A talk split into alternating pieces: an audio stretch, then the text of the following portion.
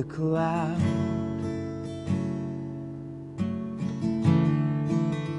I step in.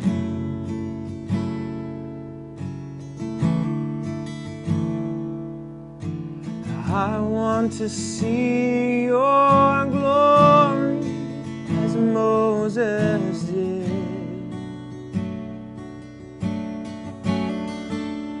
Flashes of light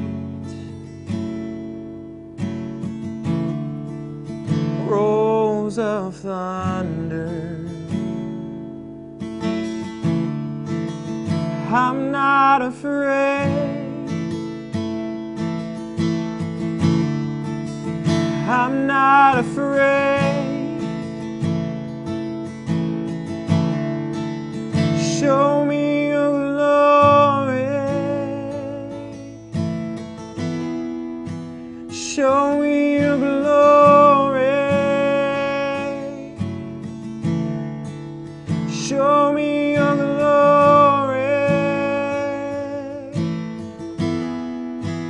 show me your glory. On by your beauty. Lost in your eyes.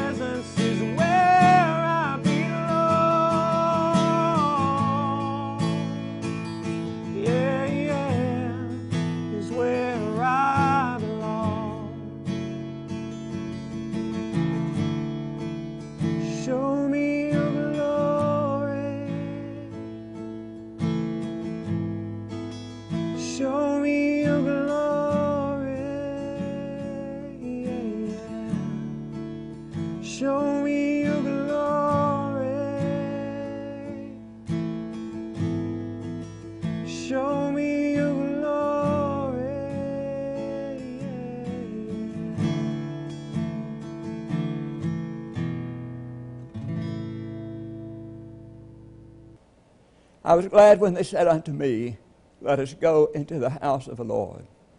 Again, I'd like to turn this studio into the sanctuary. And I'd like to welcome you to Hal Brady Ministries. As always, it is my prayer that both the message and the music will be a blessing. And I would appreciate it if you would share this time that we are in with other people. We would welcome them to the broadcast as well. Our scripture lesson now is from 1 Peter chapter 1, beginning at verse 13. Therefore, prepare your minds for action. Discipline yourselves. Set all your hope on the grace that Jesus Christ will bring you when he is revealed. Like obedient children, do not be conformed to the desires that you formerly had in ignorance. Instead, as he who called you is holy, be holy yourselves in all your conduct. For it is written, You shall be holy, for I am holy. If you invoke his Father, the one who judges all people impartially according to their deeds, live in reverent fear during the time of your exile. You know that you were ransomed from the futile ways inherited from your ancestors, not with perishable things like silver or gold, but with the precious blood of Christ, like that of a lamb without defect or blemish. He was destined before the foundation of the world, but was revealed at the end of the ages for your sake. Through him you have come to trust in God, who raised him from the dead and gave him glory, so that your faith and hope are set on God. Now that you have purified your souls by your obedience to the truth, so that you have genuine mutual love one another deeply from the heart, you have been born anew, not of perishable, but of imperishable seed, through the living and enduring Word of God. This is the Word of God for the people of God Thanks be to God. Would you join me, please, for a moment of prayer? Oh God, may the words of my mouth and the meditation of all our hearts be acceptable in thy sight. O Lord, which art our strength and our Redeemer. Amen. A religious writer used the phrase the holy in a book he was writing. But when the edited revision came back, the editor had simply taken a little pencil mark and put behind the words holy the word spirit.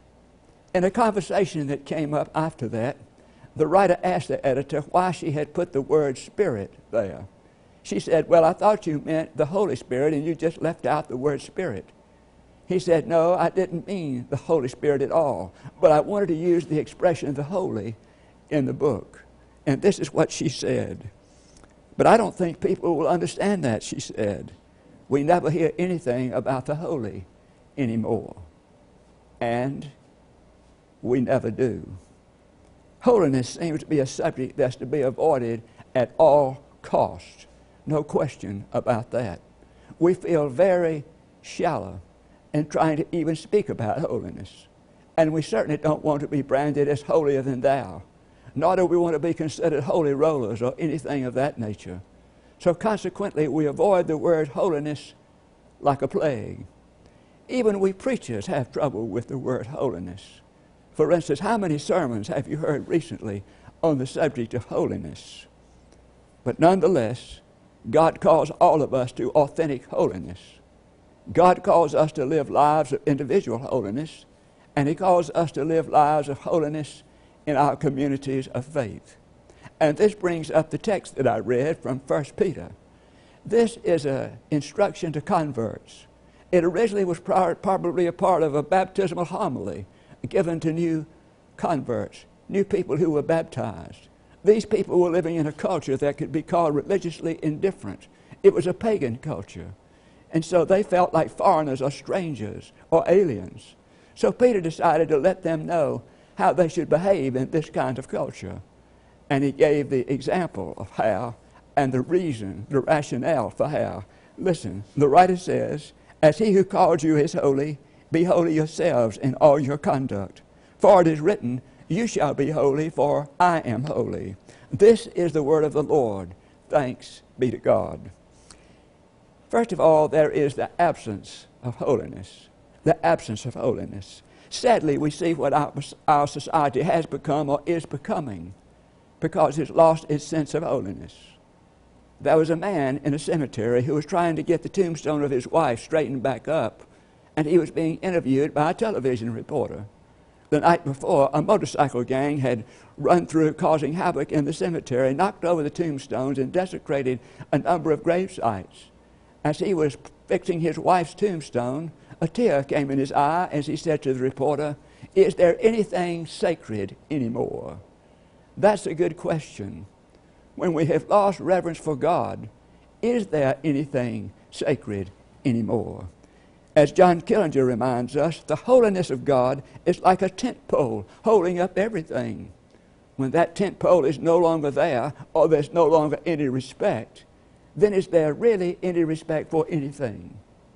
Now, our society, if it has not already gone a far piece from holiness, is certainly getting there just as fast as it can. Think of the flippant ways we refer to God. I'm talking about the name of God. The name of God in Israel was Yahweh. This was the name that the Hebrews only referred to once a year. And that was a time in the Holy of Holies where the high priest could only use that name. But think of the flippant ways we refer to God in our time. We make jokes in poor movies about the power of God. We present God's name on bumper stickers and we put it into cheap slogans. And then we write degrading music. And when somebody gives us an award, we thank God for it. We use God's name in vain. Sometimes we get buddy buddy with God. In other words, we've lost our sense of feeling for God's name. We've lost our sense of feeling for God's name. I read a book the other day by a former Archbishop of Canterbury called Carey. In the book, he had a chapter called The Great God Robbery the archbishop was talking to a prisoner and he mentioned God. And the prisoner said, Nobody believes in God anymore, do they? Well, we can't say that because these polls tell us that over 90% of the American people believe in God.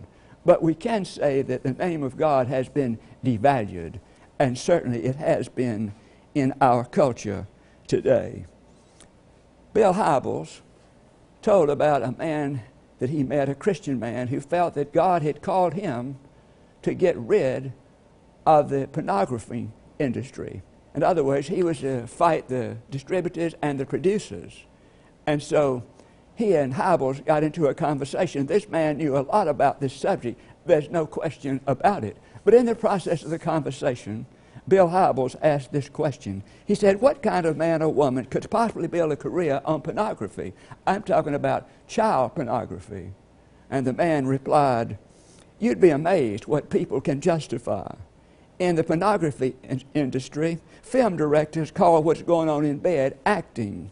The government turns a back and calls it art. Producers and distributors call it free enterprise. Video stores call it entertainment and people who participate call it a night of fun. While all this is going on, this rationalization, we have thousands of children who are being abused physically and mentally. When reverence for God is lost, there is a very definite losing of the sacredness of human life and relationships. A biblical story would be David and Bathsheba. David had this consuming desire for Bathsheba. Consequently, he lost respect for her husband Uriah. And when he lost respect for Uriah, what he did was, as his commander in chief, he placed him in harm's way so that his death could cover up this particular incident. You see, when reverence for God, respect for God is lost, then morality tends to lose out. And when reverence for God is lost, respect itself does not show up. You remember the comedian Roger Dangerfield? When Roger Dangerfield would come on, what would he always say? I don't get no respect. And we would laugh and laugh and laugh because he didn't get much respect. But the truth is, we don't get much respect any, anyway. We feel we don't get much respect. That's something that sort of bothers everybody. There's no respect. Let's think of our school teachers. How many school teachers have left or are leaving the school system simply because they have to fight arrogance and they have to fight rudeness and they just can't fight it anymore. Think of how we treat older people in this culture. We feel like that older people have no wisdom for us anymore. Think about what we call our law officers. We call them bears and smokies and pigs. And what about parents? Parents are often a part of the problem here. When respect is lost, here's a parent that comes along, and if that child is criticized by a teacher or instructed some way criticized, what happens? Then the parent becomes a problem for the teacher, and the authority of the teacher is undermined. And I have said nothing about the lack of civility in the political realm in this country when respect for God is lost. When respect for God is lost, humility demises. You know, it seems it really is about us. You know, we are climbing above, we are moving forward, passing others. The question is are we really number one? Are we the smartest? Are we the best? How many times have you gone to a ball game and you've seen this foam finger that goes up like this? You've never seen it this way. Not we're number two, it's always we're number one. But I'll tell you what happens when humility comes back. Then we have a deep respect for the soldiers, for the shoulders upon which we stand. We stand on the shoulders of many, many people family members, friends, constituents, all kinds of people, the church, and most importantly, God. But I'll tell you, when respect for God is gone, when respect for God is gone, there is no humility anywhere. There is the absence, the absence of holiness. And then, secondly, there is the call to be holy. There's the call to holiness. God says, You shall be holy for I am holy. There is one characteristic of God we cannot deny. The Bible clearly says God is holy. God is holy. I am holy, he says. More than any other attribute, God's holiness is what separates God from humankind. And yet, Jesus dressed up in God's holiness and came to earth into our experience. So, if we are going to relate to Jesus, we're going to have to share the holiness of God. We're going to have to share the holiness of God. Now, the root meaning of this word translated holy is different. A holy person is not odd. A holy person is different. A holy person is different from, he, from what he or she used to be. A holy person is different from the unchurched people who live around him or her. To be holy is not to be perfect. To be holy is not to be super moral. To be holy is not even to be especially religious. To be holy is to be whole. To be holy is to recognize in our self knowledge of who we are and whose we are. To be holy is to deeply involve ourselves in the world, but not to be in the ways of the world. To be holy is to give our respect to Jesus Christ, our love for Jesus Christ, because He loved us, and we represent Christ in the world. Ken Hemphill is the dean, president of one of our seminaries. He said he would never forget the day he went off to college. He was going to play football for Wake Forest. He said his daddy walked him out to the car, and his daddy gave him that last lecture for college. His mother stayed on the porch. She wanted to play it safe. He was set for a long word of advice, but it really wasn't very long. It was pretty short. His father simply said to him, You bear my name. You know, your great great grandfather was a church planter, he was a preacher. Your grandfather was a godly man. And you know, I've tried to be faithful to God. He said, You know, the name Hemphill means something it means something. So don't you take my name somewhere where I wouldn't take it. Don't you take my name and involve it somewhere that I wouldn't be involved in. So the question is how do we live a holy life? Well, the first way we prepare for holiness is to prepare our minds. We have to have good minds if we're going to live a life of holiness. What did Paul say? He said, Do not be conformed to this world but be transformed by the renewal of your mind, that you may prove what is the will of God, what is good and perfect, and that sort of thing. And then, what did Paul say to the Philippians? He picked up on the same thing. Listen, finally, beloved, whatever is true, whatever is honorable, whatever is just, whatever is pure, whatever is pleasing, whatever is commendable, if there is any excellence, if there is anything worthy of praise, think about these things. We simply cannot live holy lives if we have undisciplined minds and we keep our minds in the gutter. And then, if we're going to live holy lives, we have to live on this earth as aliens. Will Campbell, that eccentric Baptist preacher, who is not stereotyped in any way, said he had a ministry with a, a lady who was named Debbie. Debbie was 35 years of age. She was dying of cancer, and she was in a hospital in Nashville. She said she was an atheist, and she did everything in the world to fuss against the God she didn't believe in. But after Campbell had visited with her for several months, she went to Campbell and she said something like this. She said, You know, I might just join your church. He said, I don't have a church. She said, That's right, you don't have a church. The church has you. Our citizenship is not in the United States of America, first and foremost. Our citizenship is not in any nation of the world, first and foremost. If we are believers and disciples, our citizenship is in the kingdom of God we are dedicated to the King of Kings. And then, if we are to live holy lives, we are to live lives that are redeemed. Holiness does not mean that we seek to be odd. Holiness means that we seek to be like Christ.